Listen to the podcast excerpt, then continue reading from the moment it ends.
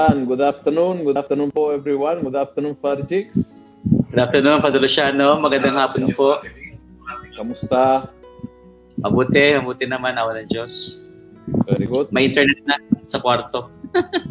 Ah, buti naman. Well, yung, Oo. yung aming internet ay andap-andap din minsan. So, talagang ganyan, ano?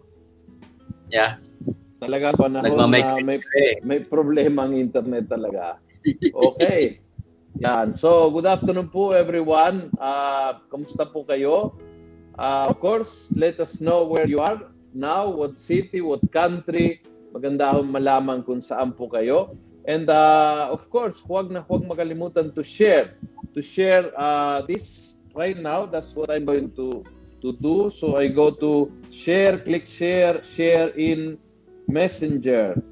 Yan. Kasi sa page, shinare ko na. So go to Messenger and go to group chat. I will type Kristong Hari Paris, Execom and Ministries, PYM, Worship Team, Prison Staff, Core Group, Prex Secretariat, yan, send sa lahat.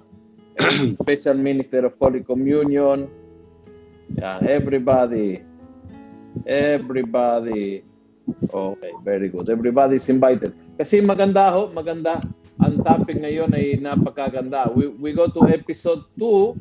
Uh, after a short finishing on episode 1, we'll go to episode 2 and we will talk about the people of God.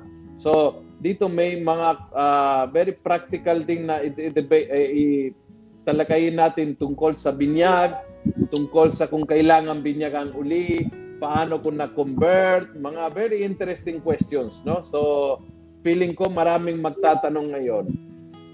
Uh, Mhm. Kaya, pakiusap sa mga nanonood, share ngayon na, share nyo na. Ah, para hindi ho papasok sila bandang huli, biglang tanungin, anong pinag-uusapan, anong topic today? Ha? Para ano na, as early as now, alam na nila ang pinag-uusapan. Alright.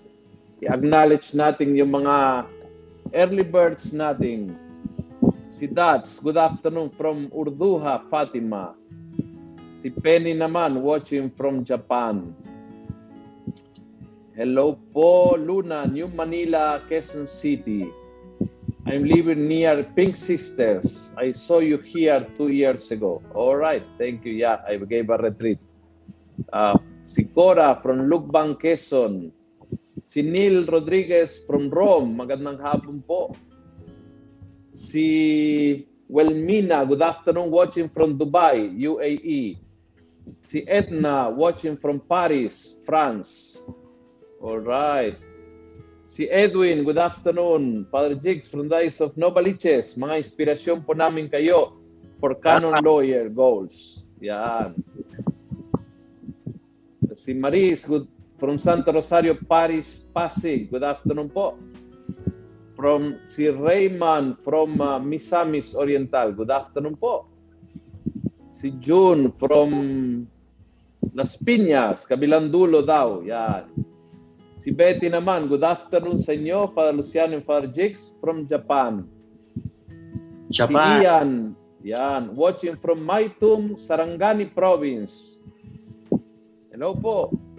Si Renato, thanks po, from Milan. All right. Si Fermina naman, good afternoon, Father Felonian, Father Jigs, watching from London. All right. Uh, hello po from Santa Clara Parish School, Pasay City. Good afternoon po. All right. Si Rosa watching from Cielito Homes, Mary Mother of the Church, dito po sa Novaliches. Ito naman from Epiphany of the Lord Parish in Camarin from eyes of Novaliches. Very good. Good afternoon po sa inyong lahat. Yung iba hindi ko nahabol. Dami. All right, from Leyte, from Bye Bye Leyte. Good afternoon po. Yan. All right. From Naga City, si Coren. Yan. Mga suki, itong mga ito. Very good. Thank you for watching. Nag-share na ba kayo? Ah, if you share, then we are ready to start. Oh, very good. From Pampangas. From St. Michael Parish, Capital, Vista Real. Kapitbahay ko ito. Kapitbahay natin, ano? Bahay lang, oh, sa likod. Yan. Ha- Oo. Happy Fiesta pala. Fiesta na Oo nga pala, no? Father Mike. Oo. Father Yeah. Mike, fiesta. Yep, yep. Patron ni From Father Mike. Qatar. Si Sherin from Qatar. All right. From Bahrain naman si Dalia. Ano, Ang daming ano, daming OFWs. From Rome, si Lydia. Hello po Lydia. Good afternoon. All right. Okay, Father Jigs. Um, saan po tayo nag-stop tayo sa um, definition of time in the church. Oo, yeah, Oo. Ba- bago pumunta tayo sa episode 2, can you give us a short uh, description of paanong uh, anong pakaintindi ng simbahan sa time? How do we count time in the church legally? Salamat, Father Luciano. Ah, meron tayong concept of time that we usually use, no, yung chronology. Yung alas 8, alas 9, alas 10, parang chronology.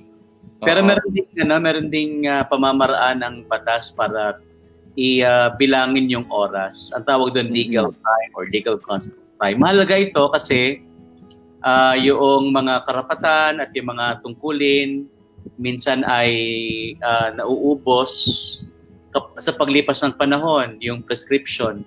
O kaya Mhm. yung ah, yung mga yung mga pananagutan ay nawawala sa paglipas ng panahon, prescription. Kaya mahalagang Mm-mm. maunawaan natin yung konsepto ng time. So, merong legal time, merong chronological time. At hindi lang po sa canon law, kapag sinabing legal time, ito lahat ng legal systems uh, have their own ano uh, reckoning or computation of time. Kaya yung huling Mhm. book, yung huling part ng book 1 tungkol sa computation of time.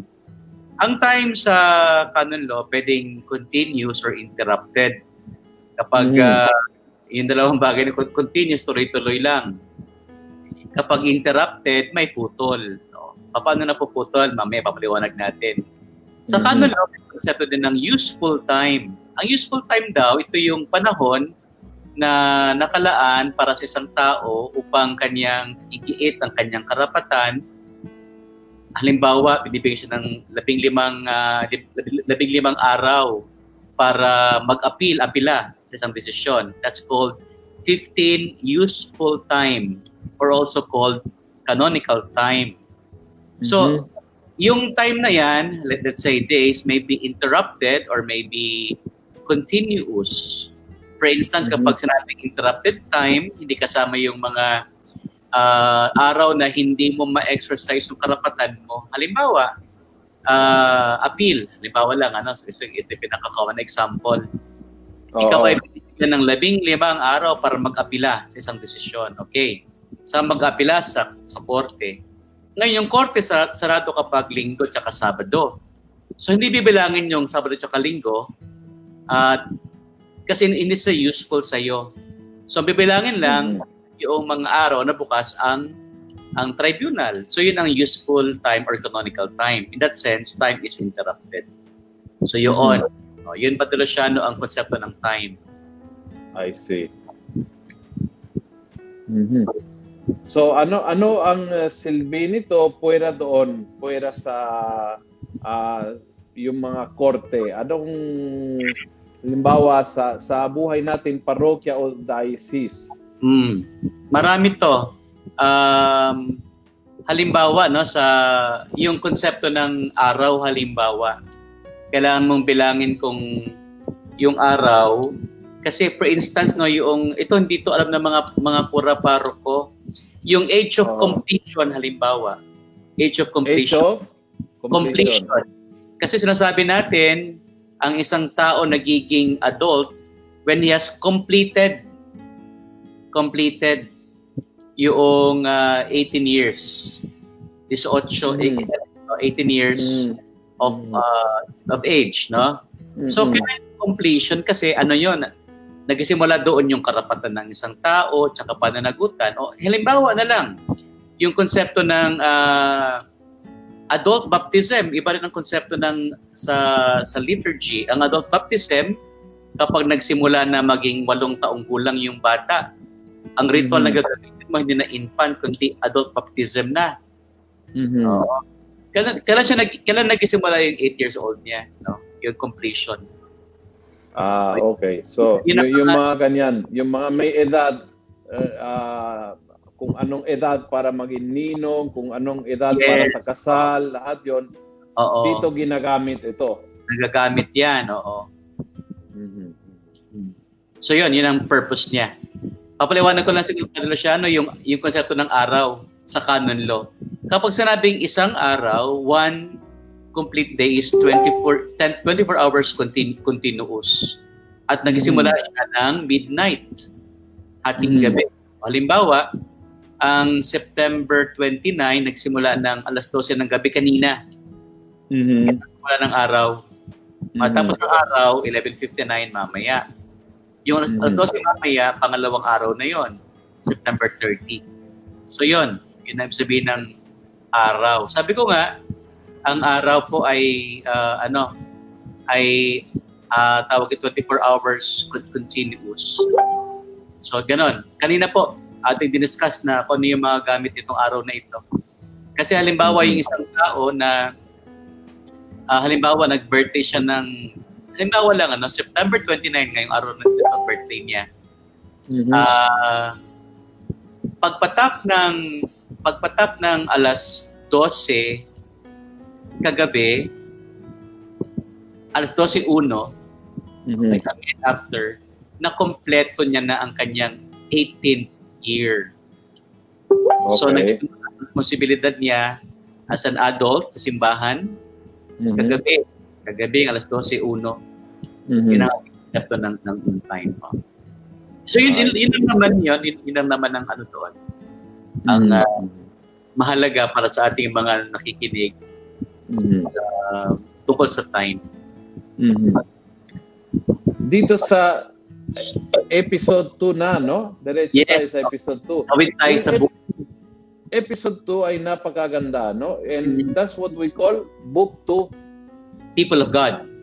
book book 2 of of the canon law, no? Yes, So, pa, pa, pag-explain uli baka may hindi sumu, sumubaybay mula sa umpisa. Ilang books ang ah, Code of Canon Law? Ito po ang books ng Code of Canon Law. Yun pong Aha. ating natapos ng kanina ay ah, Book 1, General Norms, yung mga pamantayang pangkalahatan, mga Mhm. konsepto sa batas. Oo. Aha.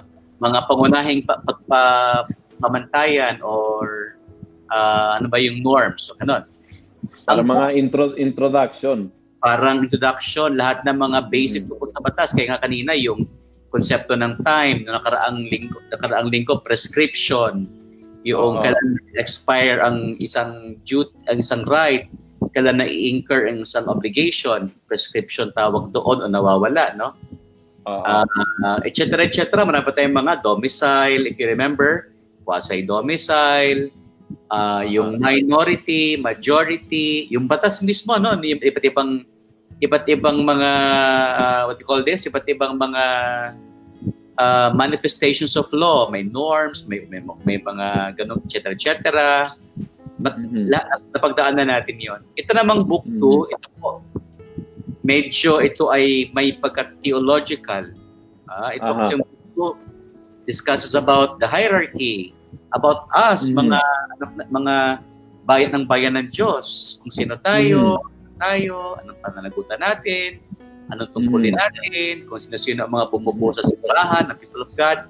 Ito po yung book 2 na ito. I see. So, yung yung title tama ba is Christian Faithful Sa sa episode 1. Oo. sa episode 1. Sino yung, Oo. yung sino ba yung Christian faithful kasi madalas nating ah, na, na, ano yan, sinasabi, napapakinggan, Christ faithful. So, yan ang ating Oo. pag-usapan ngayon. Hopefully, So, we can fit. book, yung, yung buong book is The People of God. Yes, people of God ang title ng book 2. And People then we God. will talk about the laity, we will talk about the religious and the priests. Ganun ba? Yes. Oo, yeah. Marami Okay. pag-usapan, no? Ah, unang Mhm. ito, Christian faithful, Oo. clerics, the laity, Mhm. the so-called religious, or the uh, members of the institutes of consecrated life or societies of Mm, mm, apostolic mm, mm. life, about the Mm, mm. diocese, about the parish, Mm-mm. about about uh, the Roman Curia, no? Marami ito. I see. Sabi, ah, Father, sabi ni Edwin, ah, libre pong ma-view ang buong canon law sa webpage ng Vatican Archive. Yes. And, uh, an- andyan nakalagay yung ah, ah, yung yung link kung saan ka pwede mag ah, link and you can go and read, no? Maganda po yun. Thank you Edwin for that. Thank you, Edwin. Thank you, Edwin. Oo. Oo. So, who are uh, who are the Christian faithful, Father? Oo. Kapag sinabi pong Christian Christian faithful, ito po ay tumutukoy sa mga nabinyagan. Nabinyagan. Ah, okay. So tayo tayo tayo na nabinyagan. Valid baptism and incorporated into Christ and they are constituted as people of God. Yan. Lahat po tayo Mhm. nabinyagan. Tayo po ay bumubuo sa bayan ng Diyos at tayo po ay naging kaisa ni Kristo nung nabinyagan tayo. Yun po Nabinya, na, Faithful. nabinyagan sa Roman Catholic Church o Ang nabinyagan? oh, ito Pad Padalosiano, hindi lang ito ang sinasabi ito valid baptism. Hindi lang sa Mhm. simba, sim- simbahang Katolika kundi Mhm. meron tayong mga separated brethren, those who are those who receive valid baptism but they are not uh, what do you call this? They are not baptized in the Catholic Church. So, ito yung Mhm. isang theological content nito na sila po, because of the baptism that they receive, they're also members Mhm. of the people of God. Pero may, may, may, may pinagkaiba sila. Oo. So let, let me clarify ha, kung kung na, naunawaan ko ng ng mabuti. Um yung Christian faithful ay lahat ng nabinyagan with a valid Christian baptism. Yes, oh, valid Ngu- Trinitarian baptism. Oo. Yes. Ngunit yung ah, canon law applies only to Roman Catholic. Yes, to Roman Catholics. Oo. Okay. Ah, bi- bilang Yung- batas ng simbahang Yes, Katoliko. those who are fu- fu- in full communion. Ah, Okay. Okay. okay. Ah, ta- tanong ni Sean Uriarte, so as long as they are baptized in the name of the Father, Son, and Holy Spirit, is, is that what constitutes a valid baptism as long as they are baptized in the name of the Father, Son, and Holy Spirit? there's a deeper um, requirement, no? Mhm. Kasi it's it, it, mer merong uh, denominations of Christians who baptize using this formula Mhm. pero they do not believe or profess yung Mhm. Trinitarian faith. So Okay. hindi lang siya yung formula as in the mere words but also the intention. the intention. And with Ah. water. Very important. And, and yung uh, yung Yeah. matter ng water, yung, Oo, for- with water. Yes. yung formula. Oo. Tanong ni Cora, Father, ibig po sabihin na kahit po Iglesia ni Cristo, Hindi po sila nabinyagan po. Hindi sila nabinyagan, hindi wala silang hindi sila hindi sila. Trinitarian. Uh, hindi sila Trinitarian. They- oh. They don't believe that Jesus is God.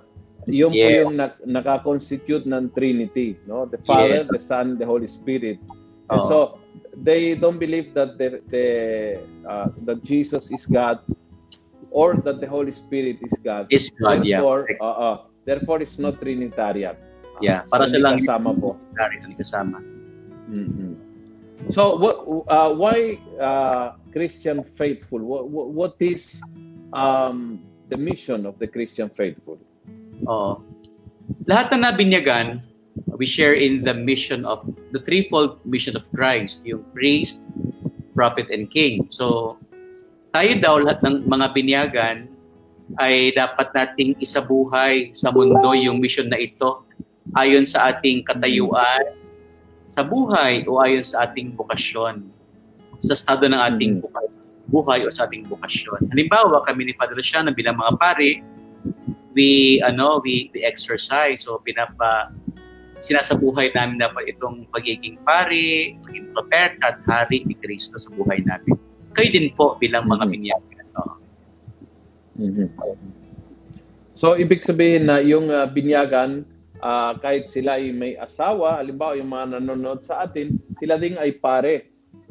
Yes, sila ding pari, ay propeta. Oo, pari at sila ding ay propeta hari. sa kanilang Oo. pamamaraan. Oo. Mhm. Lahat na nabinyagan, yun ang magiging misyon. Mhm. Why? Pwede, pwede nating uh, isa-isahin. Why priest? Why prophet? Why king? Ano po ang uh, ano ang uh, function ni uh, ng Christian faithful in this oh. sense? Okay. Bilang priest. Yeah, ang priestly function po has to do with offering prayer, yung, pan- yung pagdarasal, yung panalangin, hindi lang mm. po para sa sarili, kundi para sa buong simbahan. Yun mm. pong pro- prophetic function natin, yung, pag- yung pagasalita tungkol mm-hmm. sa ebanghelyo, kahit po mm-hmm. uh, tayo po tinutubig sa prophetic mission.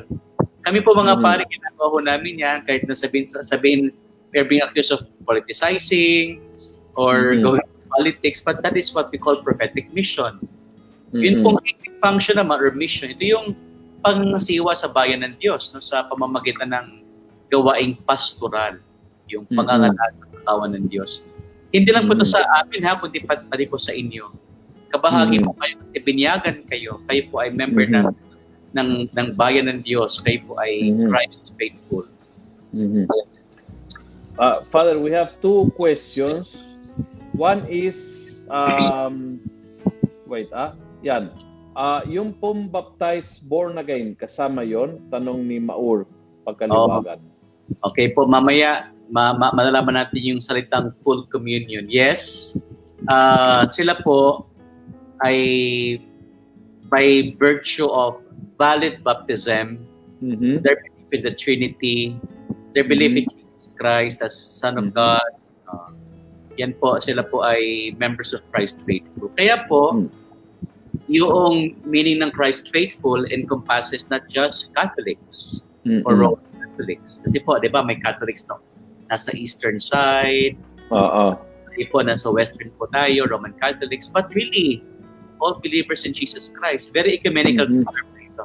Mm-hmm. Very ecumenical. Uh, another question, Father, on the screen from Neil.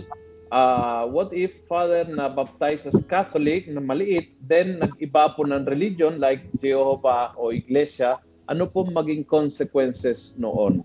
Oh. Um, na, nawala ba yung pagiging uh, Christ faithful uh, Christian faithful kapag siya ay nabinyagan nga, so naging Christian faithful by virtue of a valid baptism, but then umalis ng church, oh. lumipat. Oh, the first thing po, yung ating baptism po is indelible. Hindi po nabubura yan kasi that, that's imprinted on our soul. In terms mm. po of uh, what happens then sa isang isang uh, mananampalataya na hindi na naging katoliko, umalis na, no? by law, in jure, uh, yung kaniyang pong uh, pagiging pagiging uh, tawag dito, pagiging uh, hindi hindi nawawala yung kaniyang binyag, yung effect noon. Okay. When the responsibility. Mm-hmm. It is only in facto. Uh, de facto pala, de facto. Yung in practice mm-hmm. na nawawala yung yung mm-hmm. yung kanyang uh, kasi po, hindi nawawala ang binyag eh. Mm-hmm. And therefore, its implication on, in terms of responsibility, in terms of duties, hindi po siya nawawala. Mm-hmm. In practice po, nawawala kasi hindi na nag-simba. So, lumalabas yan na de facto, hindi mo na fulfill yung obligation mo kasi hindi ka na nagsisimba sa kasibang katoliko. Mm-hmm. mm-hmm. I see. Okay. All right. Um, teka muna uh, pa, tanong ni Carmen, ano, paano po yung hindi na baptize tapos namatay siya, hindi nabinyagan? Hmm. Uh, ang sagot niya ng katisismo, we always believe in the mercy of God. No? Awa ng Diyos. Uh, ang salvation naman po ay really God's initiative. No? Of course, merong merong human response and subjective part. No? Of course, we believe in the power of the sacrament of baptism for salvation. But uh, unlike before po, we cannot now say that if you are not baptized, then you die, or if you are not a Christian and then you die, hindi ka naman sasave. Mm-hmm. That's mm-hmm. not our teaching. Mm-hmm. All right. While uh, questions keep coming, no, let me ask: Is the Roman Catholic Church the church that Jesus founded? Yun, yun po yung talagang uh, tanong ng marami, no? Is oh. is is the Roman Catholic Church uh, yan ang simbahan na itinatag ni Jesus? Course, ang ating pong sagot is yes, oo. Uh, yan yung uh, simbahan na itinatag ng ating ang ating Panginoon. Uh, sabi niya sa canon law, uh, it is uh, the the Church of Christ subsists in the Catholic Church, which means to say, the church that the Lord founded and intended to flourish on earth can still be found in the Holy in the Holy Roman Catholic Church. Mm-hmm. And the world, is constituted and organized as a society, isang lipunan. Isang mm-hmm. lipunan tayo sa, sa loob ng isang lipunan. No? Mm-hmm. Uh, this means that uh, the Catholic Church po remains the visible sign of, as I said, the church that Christ Jesus was founded. Hindi po natin ano no uh, pinapawalang halaga yung ibang mga yung mga ibang simbahan mm-hmm. na naniniwala kay Kristo, na mm-hmm. sumasampag sa isang Diyos, mm-hmm. uh, anak, ama, anak at Espiritu Santo. Mm-hmm. Uh, but we we we proclaim the truth, no, that this is the this is the church that the Lord built, the mm-hmm. beginning of um, salvation and the beginning of the kingdom. Mm-hmm. Uh, there is a further question from Roxanne. Sabi niya, Father, uh, hindi po nawala ang kanyang binyag in case nababalik po siya uli sa pagiging Catholic. Paano po yon? Need to baptize po ba uli or confession lang? Uh, Ate Roxanne, salamat ha. Uh, ano, uh, hindi, in, kaya, sapagkat indelible ang character ng baptism, hindi naman na, na, napura uh, sacramentally, ontologically, and even juridically yung kanyang binyag. So kapag babalik ka sa, sa simbahang katolika, ang kailangan mo actually kumpisal kasi yung defectio is also a in fact an offense, no? especially if it's uh, yung public tsaka notorious.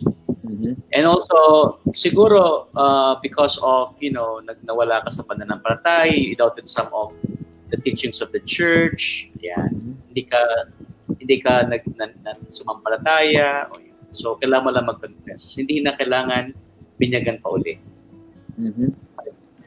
Father, if we say that uh, the church founded by Christ subsists in the Catholic Church, are we saying uh, all the other uh, Christian churches are not church, peke, or ano ba, uh, not the true, not the original copy, or what, what are we saying about the other Christian uh, denominations?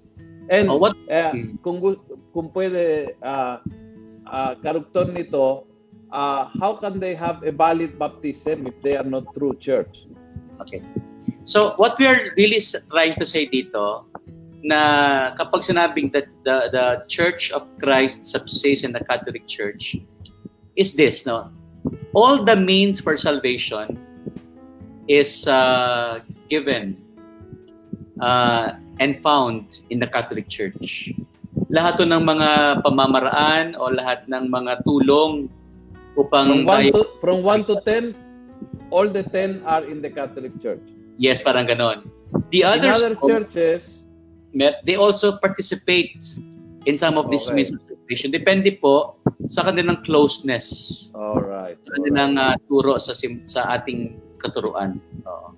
so and, so, and that make, makes them also part of the church but not fullness Yes, not in full communion. Uh-oh. All right. Meron so from silang the 10 from the 10 means of salvation, for example, they have only two or only five or only seven, parang ganon. Yeah. Oh, yeah, parang ganon. Kasi uh, the doors of salvation is not totally shut out to them. So meron pa rin silang uh-huh. pamumunan para maligtas. Mm-hmm. All right. Uh, Father, uh, we have some questions. Huh? Wait. But I I need my salamin. Okay, ito na. Alright. For Mag Dave, ano po ang relationship nating Catholics sa Eastern Orthodox? Oh, nako medyo complicated 'yan kasi meron tayo mga dalawang klase ng ano eh, there are some uh, yung sa mga naunang episodes po we already discussed yung uh, a number of rites in the Eastern churches that are in communion with the Catholic Church. Those mm-hmm. are called uniates. But even among these rites, meron pa rin mga uh, hindi sila in union with the Catholic Church. So it is a very long history of uh, medyo mer- meron pang mutual excommunication yung Eastern Mhm. Church at Western Church. Mhm. Pero po, um, mamaya malalaman natin po ano, na may tatlong ano may tatlong ta- ah, elements of um, of communion that we Mhm. we have no Uh, Mhm. of course po yung ating credo yung ating profession of faith Mhm. uh, pangalawa po yung sakramento at pangatlo po yung forms of or structure of governance sa pangatlo Mhm. po uh, makita natin kung how close they are to the Catholic Church uh, Mhm. by means of yung if they recognize the headship of the of the Bishop of Rome among the different sees in in, in the in the entire in, entire um, Christian world. So yung mga yun pong those that recognizes the Pope's uh, primacy are and and uh, look at the Pope as the supreme leader are called uniates, nakikipagkaisa. So Mhm. yes, we are united with them in in many many ways. Marami Aha. po pa ano. Uh, ang ang pinaka ano po yung ating credo, yung Mhm. ating pananampalataya. Kasi po Mhm. pareho naman tayo paniniwalaan. Mhm. Pangalawa po yung sakramento because yung kadalang Mhm. sakramento po at sakramento natin po pareho. Mhm. Ang mm sa pangatlo, Mhm. ah, yung mga who recognizes the Holy Father, yung unity in the structures of governance, they are in full communion with us. mm All right. Very good. Ah, may question dito si Bong. Kung ikakasal po ang isang babaeng katoliko sa lalaking iglesia ni Kristo, de facto po de facto po ba ito? Ibig sabihin ba yung yung ah, babae ay ah, lumipat na rin sa iglesia o nagpakasal lang? So, ganito po ang sagot. Um, yun bang kanyang ah, ano de, parang de facto yun. Especially kung kasi ang alam ko diyan kino-convert yan sila eh. Din in indoctrinate yan sila habang sila hanggang sa maging maging sila ay ano na kung hindi naman po, hindi naman siya indoctrinate, remains, she Mhm. remains Catholic, uh, let's just say na yung kanyang kasal po ay kinasal sa iglesia, halimbawa, doon sa kanilang ritual, Mhm. uh, hindi lang po natin kinoconsider na valid ang kanilang kasal or uh, sacramental at uh, canonical ang kasal po nila. Mhm. Hindi siya valid uh, marriage in the Catholic Church. Mhm. So, depende Ah. po kung siya ay nag-convert na rin sa iglesia. De facto Mhm. Sabi po ni Edith, now I know po, kahit na iba po, kahit na iba ka ng relihiyon, kung bininyagan ka sa Catholic, you are still a Catholic po pala. Thank you, Father. Yes, oo. Dapat ipagparin niyo yung mga luma- umaalis. Mm-mm, mm-mm. At tanong ni Carmen, Father, Father, yung po tao na napahiran ng anointing of the sick bago namatay at nakapagkumpisal, napatawad na po ba lahat ng kasalanan niya? Um, yun pong sakramento natin po para mas ma-appreciate natin ano. Merong apat na elemento ho yan. Una po yung ah, confession of sins, no? Confession of sins. Tapos yung contrition, yung pagsisisi. Pang, pang, pangatlo po yung absolution, yung sa pare, I, I absolve you in the name of the Father, of the Son, of the Holy Spirit. Mhm. Pangapat po yung penance, yung pag yung ah, ano ba yung sa Tagalog kasi parusa, yung yung pag, pagkasauli nung nasira ng Mhm. kasalanan penance. Mm-mm. Kung yun pong apat na yun ay naroon, may may forgiveness po talaga. At Mhm. salamat sa Diyos po. Kaya po mahalaga yung sacramental confession. Hindi Mhm. lang po yung direct confession na tawag natin kasi po Mhm. yun pong direct confession, walang ano yun, walang absolution. Kulang yung Mhm. apat na elemento ng pag-isisi o Mhm. reconciliation. So napatawad ho yun kung nandun yung apat na elemento. Father, sabi ni Cora, Father, kagaya ko po, ako po ay isang binyagan sa Katoliko, pero naayaya po ako ng isang kaibigan na makinig sa samba ng isang iglesia ni Kristo. Yun po ay nakakaalis ako bilang isang Katoliko. Hindi po, once na, halimbawa, nakinig ka lang naman, tapos once in a while, tapos nagsisimba ka naman talaga, hindi ka naman umalis. Kung, kung, kung nandun ka na talaga, yun po, de, de facto, ano ka na, defection. Mhm. Mahalaga po kasi ito kasi yung wala na kasing de jure ngayon eh. yung uh, defection by by ano yung by means of renouncing your, your, your baptism wala na kasing ganon. So de facto mm-hmm. na lang kadalasan mo yan sila. Mm-hmm. Mm-hmm. Uh, sabi ni Maria Sonia Nicolas, Father, paano po yung uh, bumalik sa pagiging Catholic? Pero nung namatay sa ibang religion, siya ay napabilang kasi nga po ng mga anak niya iba ang relihiyon. So sila ang nasunod kung saang ililibing. Kaya di namisahan sa Catholic. Nakakalungkot po ano kasi ako po um, dito we have to respect the faith of the the, the, the deceased. Oo. Kahit ho ano ang namatay halimbawa hindi katoliko tapos yung mga nakatoliko mm-hmm. ang like sabi we have to honor the the belief of your father. Pero sometimes pagbibigyan mo rin yung mga anak kasi because of their faith. So, ito, ang nangyari naman dito, katoliko, hindi namatay, inilibing sa, hindi na, hindi na mesahan. Medyo nakakalungkot lang. Dapat mm-hmm. talaga, maano lang yung pananampalatay nung buhay pa siya. Mm-hmm. Na igawad sa kanya yung sakramento na kanyang, at yung pagbabasbas na kanyang ginakailangan. Sabi po ni Jane, Mark 9.40, sapagkat ang hindi laban sa atin ay suma sa atin. Ang sabi ng Panginoong Heso Kristo, pasyensya na po, share lang po. Oo, tama. Yun. Tama. tama yun ang hindi laban sa atin ay sa atin, no? Mm-hmm. Kaya hindi natin dinidiscriminate ang ibang mga mga Christian denominations, ibang Christian faith. We don't we don't say na kapag hindi ka Katoliko wala kayong kaligtasan, kaya maging Katoliko uh-huh. na kayo. Kasi mm-hmm. even if they are not in communion with us, they also participate or share in the mm-hmm. sum of the benefits of salvation. Mm-hmm. Mm-hmm. Uh, sabi ni Edwin Bordios Borda in the meeting between St. Pope Paul VI and Patriarch Athenagoras during the ecumenical movement Vatican II Council, it was clarified that the Eastern Church was never excommunicated. This communication was meant only to those few people who have caused the Great Schism. So, uh, kapatid pa din po natin mga Catholic from Eastern churches. Mm-hmm. Correct, correct. That's uh, that's a more exact way of putting it. But there were really uh, meron talagang mga nangyaring ano yung hidwaan. And we can mm-hmm. say that um, aside from a few theological in, uh, uh, controversies, it was really more of uh, may, may, may political ano yan, may political underpinnings ang pagkakahati ng simbahan. Yes. Uh, if, you're, if you're going to, to study history, it's inevitable kasi nga iba talaga yung iba iba, iba ibang movement din ng history.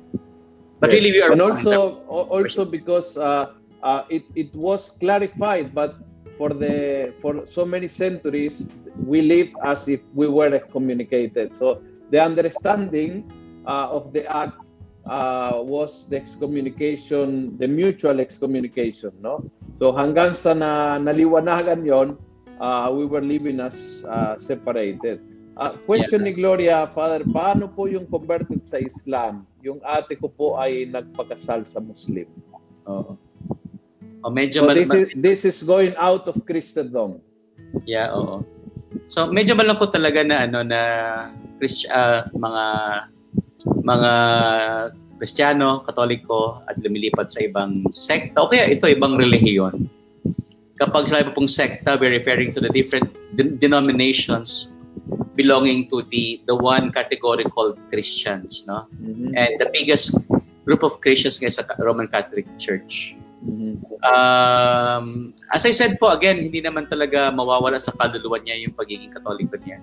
Mm-hmm. Pero, yun, medyo de facto defection to another faith ang nangyari po doon. Mm-hmm. Ang akin po, ipagdasal natin yung mga, ano, yung mga tumalikod sa kanilang pananampalatayang katoliko at sana mm-hmm. ma-discover nila ang kagandahan, yung, yung, yung hiwaga, pagiging puno ng ating pananampalataya. Mm-hmm. So, what is a valid baptism ay na-define mo, no? Na sinabi oh, mo uh, is uh, using the Trinitarian formula with the matter that is water yes. intending. So, yes. not, not only using the formula, but really yes. believing in Proper the... Uh, uh, all right. So, now, um, uh, this question we, we can elaborate a little more.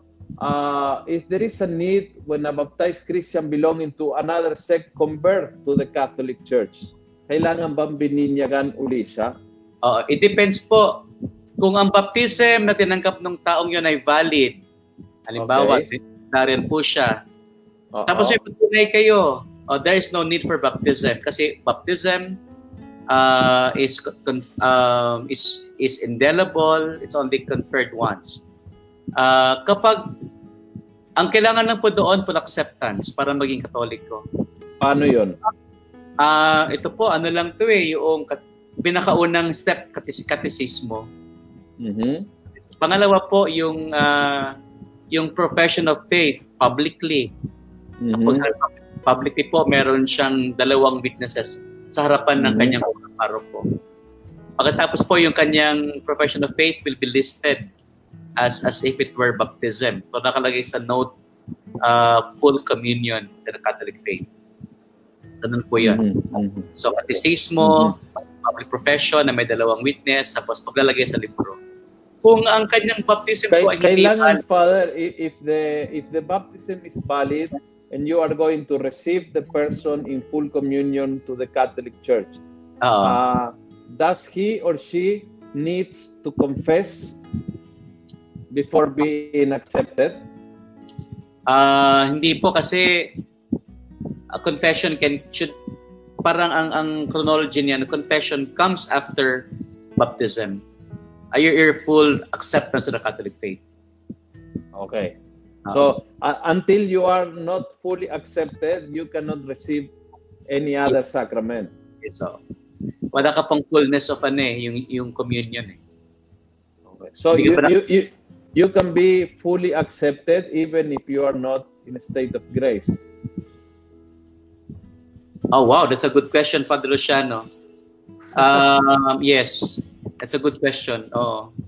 So, yeah, pwede kang uh, fully accepted ka kahit at that, at that uh, moment, at that point, hindi ka pa nakapag-confess. But to fully uh-huh. um, uh, derive or obtain the, the, the grace of your acceptance, then afterwards mm-hmm. confess. Yan ang aking opinion. Pero magandang tanong. So, so yung, yung tanong ni, ni Noni, binabalik po tayo sa pinag-usapan dati, no? Paano po, mm-hmm. Father, kung protestante na gustong bumalik sa Catholic, paano po ang paraan para makabalik muli sa Catholic? Opo. Kanina, sinabi ko na, no? Tingnan natin yung kanyang baptism kung valid pa. Mm-hmm. Kapag invalid po naman, kailangan talaga ng ano niya, ng, ng binyag. Pero magsisimula... Pag invalid. Oo. Uh, pag invalid po. Pero magsisimula pa rin yan sa katisismo. Pagtuturo mm-hmm. sa pananampalataya. Pag bininyagan po, meron siyang dalawang ninong at ninang. Mm-hmm. Tapos ilalagay po sa kanyang ano, uh, baptism talaga siya. No? Conversion. Mm-hmm. Conversion. Mm-hmm. Pakiano po ha, tanda po natin, napakalawak po ng ibig sabihin ng uh, salitang born again. Hindi lang pwede isang sekta o isang denomination.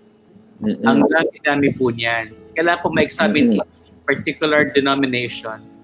Uh, yes. Ang kanilang baptism po ay valid Trinitarian baptism. Yes. Uh, Father Chick, I, I, I would suggest no, sa lahat na nakikinig sa atin, kung may ganyang kaso, ang pinakauna siguro is ilapit po ninyo sa inyong kura paroko. Oo. Oo. Kasi do, do malalaman kung dati siya ay Catholic uh, at na na iba ang relihiyon, kung saan relihiyon, kung kailangan pabalik, uh, kung kailangan tanggapin siya, kung kailangan mag-confess lang, kung kailangan bibinyagan uli. So, yon. Uh-huh. Uh-huh. Correct, correct. Uh, tama po yan. Wow. Oh, ang daming tanong, no? Pero magandang Maraming tanong, yes. Oo. Oo. Sabi ni Bong, uh, Father, salamat po. Very inspiring and uh, knowledgeable po ang naging tanong at magandang paliwanag po. Again, uh, maraming salamat. Oo. Salamat po. Oo. Paano ho yung mga adults na hindi pa nabinyagan, either galing sa ibang church o uh, wala, hindi pa sila nabinyagan totally? Mm-hmm. Uh, una po, magandang they desire baptism. Hindi yun in-impose sa kanila. Uh, it is uh, y- yung desire na maging Catholic po is something that is uh, something that is voluntary, no? Tapos po kung talagang nais sila, Te- teka muna, na, na, nabanggit mo yan na voluntary. Do we uh, oblige those who want to get married in the Catholic Church to become Catholic? Obligado, ino-obliga ba natin sila maging Katoliko? Hindi po. Hindi po natin sila inoobliga. Ito po ay kalayaan nila. Uh, meron po tayo mga mixed marriage sa simbahan or even disparity of cults. Uh, kahit po sila hindi katoliko, kahit po sila hindi uh, binyagan o hindi binyagan, hindi mm-hmm. sila kristyano, sila po pwede makasal sa isang katoliko sa simbahan natin. Meron mm-hmm. po dispensation na kailangan mula dun sa impediment o yung hadlang ng kanilang hindi pagiging katoliko. Yun po ay mm-hmm. napakadali na pong gawin sa panahon ngayon. So, ito ba, tingnan mo yung nakapost na question ni Don, no? Uh, pwede ba magpakasal ang isang Catholic at Baptist sa ating simbahan? Opo, pwede. Sabi ko nga po, kailangan lang ng ano, kailangan na natin ng, uh, what you call this, ng uh, dispensation. Dispensation sa, sa obispo. Bakit? Anong silbi okay. nun? Kasi po, impediment kasi yung ano yung yung uh, pananampalataya na hindi katoliko sa pagkapakasal. Pero napakadali, napakadaling ma-dispense. Pero Ang anong kinahanap para, for the dispensation? Yeah. Oh, ano, dalawang bagay po. Unang-una, pangako. Uh, may mga pangako po na dapat nilang uh, tuparin no? bago sila bigyan dispensation. Una po, na yung katoliko, Catholic Party na mangangako siya na aalisin niya ang lahat ng hadlang o ng mga bagay na maaaring magkapalayo sa kanya sa pananampalatayang katoliko. Pangalawa po, at sisikapin niya sa abot ng kanyang kakayahan na mabinyagan ng kanyang mga anak at mapalaki bilang, ma, bilang mga katoliko. Mm-hmm. Condition po yan actually. Uh. Condition po yan na para para bigyan ka ng dispensation. Pag hindi mo yan gusto, dapat hindi ka dispense. On the part naman of the non-Catholic party, isa lang po ang pangako na na kanyang igagalang ang kanyang asawang katoliko sa kanyang uh, pag pagkasabuhay ng kanyang pananampalataya. Kapag yun po ay uh, okay mm-hmm. po, mga pangakong yon, pwedeng ibigay ang dispensation. Mm-hmm. Father, we have several questions. Okay ba sa'yo? Okay lang. Okay lang. Oh.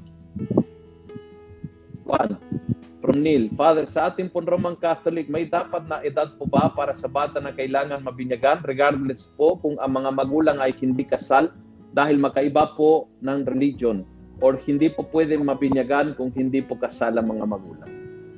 Unang-una po, walang requirement na sila po ay dapat magkapareho ng relihiyon na kailangan mm-hmm. sila ay pareho katoliko para mabinyagan ng kanilang anak. Kahit po isa lamang sa kanilang katoliko, binyagan, pwede pong binyagan ng anak. Pangalawa po, hindi rin po uh, nangangahulugan na kapag ang mag-asawa po ay hindi kasal sa simbahan, na ang mga bata po ay hindi na pwedeng binyagan. Hindi na po yan kaisipan mm-hmm. ngayon. Yan po ay uh, isang malaking uh, tawag ito, isang deprivation sa bata. Uh, hindi naman mm-hmm. niya kasalanan ng mga kasalanan mga magulang niya kung siya po ay mm-hmm. hindi bibigyan. Sa katunayan po, ayon sa ayon sa canon law, wala namang bilang kung ilang araw pero mm-hmm. dapat kaagad, immediately. Yun po. Walang, mm-hmm. walang sasabing dapat sa loob ng isang buwan, wala akong ganun. Hindi ko mm-hmm. na-encounter sa ano yan. No? Mm-hmm. Uh, ito, next question I definitely na-encounter many times, I'm sure. Uh, wait, ah. Samba. Teka, teka, teka. Yan, ito. Uh, from Emily, okay lang po ba binyagan yung mga adult na need lang talaga ay documents lang na kanilang gagamitin. Uh, oh. si, sinabi ko na na-encounter mo yan dahil uh, yun ang isang iniingatan natin sa mga parokya. No? Maraming na adult na biglang nagmamadali, biglang gusto maging Catholic. Yung palang oh. kinahabol is yung mga panibagong papeles. So, oh, okay yeah. lang po ba na binyagan yung ganyan? Unang-una po, um, magkakaibang sitwasyon. No? May mga adult naman na, na talagang may pagnanasa maging katoliko. Pagkatapos, na-discover nila na hindi pala sila nabinyagan. At hindi naman nila kasalanan yun, kasalanan ng mga dapat nagpabinyag sa kanila. Posibleng ganon. So, dapat pagbinyagan, binyagan natin yun kasi may pagnanasa. Ito namang kay Emily, ang tanong niya, yung mga adult na ginagamit yung baptism para magkaroon ng dokumento, ako po, ingat na ingat ako sa ganyan kasi una-una talagang sinasaliksik ko, baka may pamamaraan upang mapatunayan natin na nabinyagan lang siya pero wala lang siyang mapakitang dokumento. Ito mm-hmm. yung mga kaso ng ano nung mga ikakasal sa simbahan, mm-hmm. walang makuhang mga papel, kasi sa probinsya sa akin kasal. Ako po, very careful ako. Hanggat maaari, mm-hmm. hindi, hindi yan solusyon sa kawalan ng papel. Mm-hmm. Oo. Mm-hmm. Mm-hmm. Um, fathers, pag civil wedding lang po ang mag-asawa pero both are Roman Catholics, bawal po ba sila magkomunyon ng body of Christ during sa Mass dahil married sila sa civil lang po? Oh, ito po yung ating na-encounter siguro several times already uh, yung estado ho ng isang civilly married ay ang tawag natin uh, they are yung kanilang kasal po ay hindi valid sa mata ng simbahan. Invalid marriage po yan. And therefore in effect yung kanilang pagkasama po ay living in a uh, in a state of sin no? State of sin po hindi hindi po ano act of sin ha? Makiba po yun. Yung estado ng kasalanan. Yung pong estado ng kasalanan yung pong state na i-incur mo to be in a certain situation. Ito nga po yung walang regularidad ng inyong pagkasama bilang asawa. Ngayon, uh, mm-hmm. para nagkasama kayo na walang sakramento. So wala siya po ay hindi ka pwede magkomunyon. No? Tanda po natin, no, mm-hmm. ito po ay isang isang isang tulong sa ating buhay Kristiyano upang uh, mm-hmm. atin po tanggapin ang sakramento na nagbibigay ng biyaya upang mamuhay mm-hmm. tayo ayon sa ating estado ng buhay. What about this? Uh, if a wife is a Catholic and the husband is Muslim, but she is a pra- practicing Catholic, is she committing sins when she is not abiding her husband? How will the children brought into their faith as children? Ako po, um, let's just say, no, um, let, let us just say this, this is a case of disparity of cult. Uh, let's say na itong Katoliko at yung Muslim na, na asawa ay nakas, nakasal sa simbahan. Uh, mm-hmm. So, let's just say na nangako sila ng kanilang mga anak ay pabibinyagan bilang Katoliko kasi ng condition ng permit para sa mm-hmm. party of fault. Okay. So, mm-hmm. get out magandang situation. Mm-hmm. But how about po kung ito po ay hindi kasal sa simbahan? Mm-hmm. Uh, ganun, ganun din po regardless of Muslim mga asawa niya o Katoliko kung sila po ay hindi mm-hmm. simbahan, parang nandun sa estado, estado ng buhay na hindi ayon sa buhay may asawa kasi wala silang sakramento. Mm-hmm. So, ang tanong niya, is she committing sin when she's not abiding by her husband? Hindi siya munod sa, kanya, sa kanyang asawa na maging na isang Muslim. Mm-hmm. I-faith mo yun eh.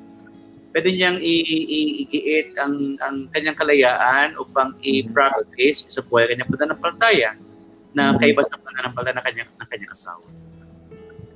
Father, uh, is it necessary to be confirmed?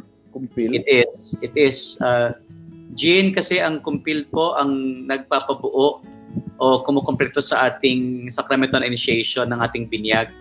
Sa kumpil din tatanggap natin yung pagkapalakas ng Espiritu Santo sa ating buhay kristyano upang tayo maging mature o yung mga ano ba yung mature sa Tagalog? Yung mga yung mga maru, man, madunong sa buhay pa na ng pananampalataya. Mm-hmm. Kailangan talaga yan. Kailangan mm-hmm. yan. No? Mm-hmm. Father, paano kung uh, kung halimbawa ako po ay namatay, di po ba ako pwedeng ipasok sa simbahan dahil ako ay may asawa pero sa quest lang kaming ikinasal? Pwede pwede po ba kasal sa simbahan?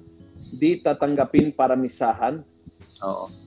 Unang-una sana mahaba pa buhay mo, Cora uh, uh, pangalawa po, uh, eh, maliban po sa mga uh, cases kung saan po yung isang tao ay excommunicado o kaya uh, not, uh, yung kanyang pag-defection sa simbahan ay public o sa pagiging kabilang sa isang samahan na uh, openly against the Catholic faith. Maliban po sa mga sitwasyon na iyon, panahon tayong hindi uh, tatanggapin sa ating simbahan upang misahan po ng mga namatay. Kahit po sila ay hindi mm-hmm. nakakasal sa simbahan.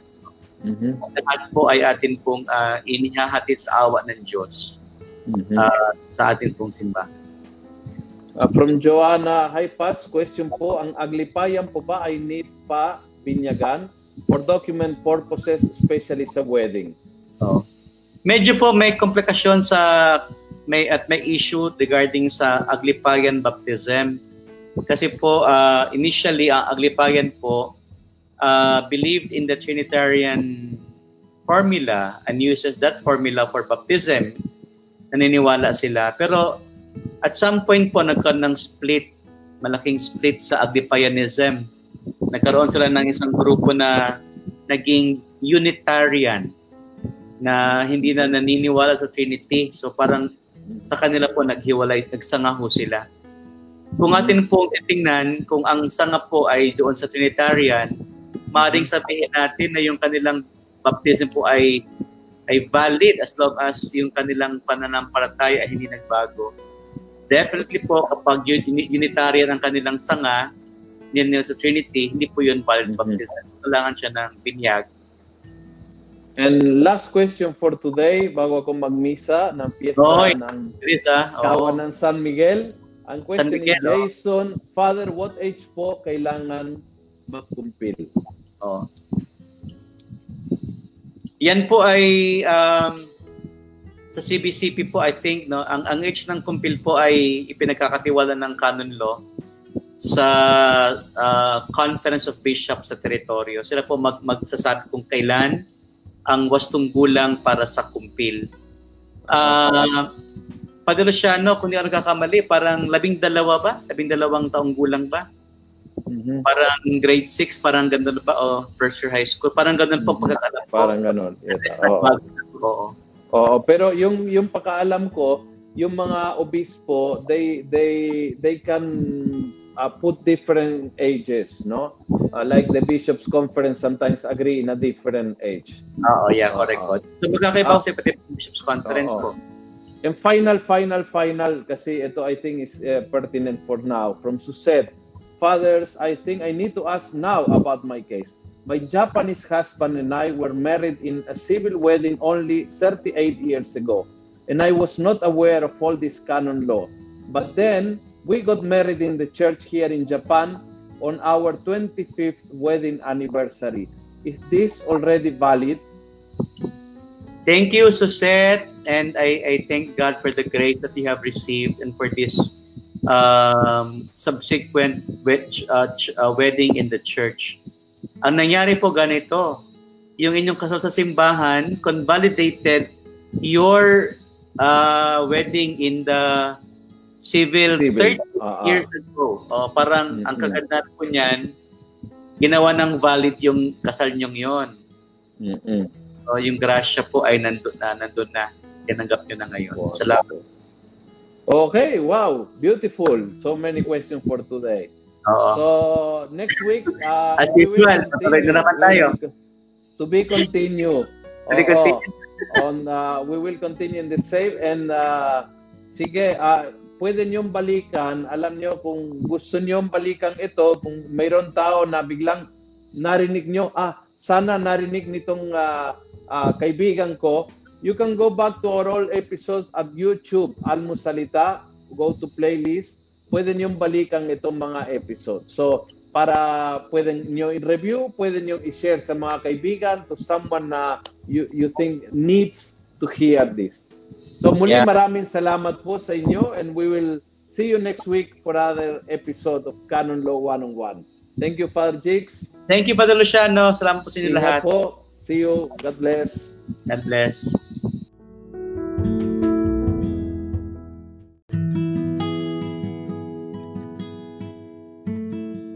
Salamat po sa pakikinig. Huwag niyo pong kalimutang i-click ang follow button sa podcast channel na ito upang matunghayan pa ang iba't ibang episode ng Almo Collabs. Maaari nyo rin pong i-like ang Facebook page ng Almosalita para makita pa ang ibang mga content katulad nito. Maraming salamat po sa pagiging mga cyber missionaries mga kaalmosalita and together let's make the Word of God viral every day and everywhere. thank you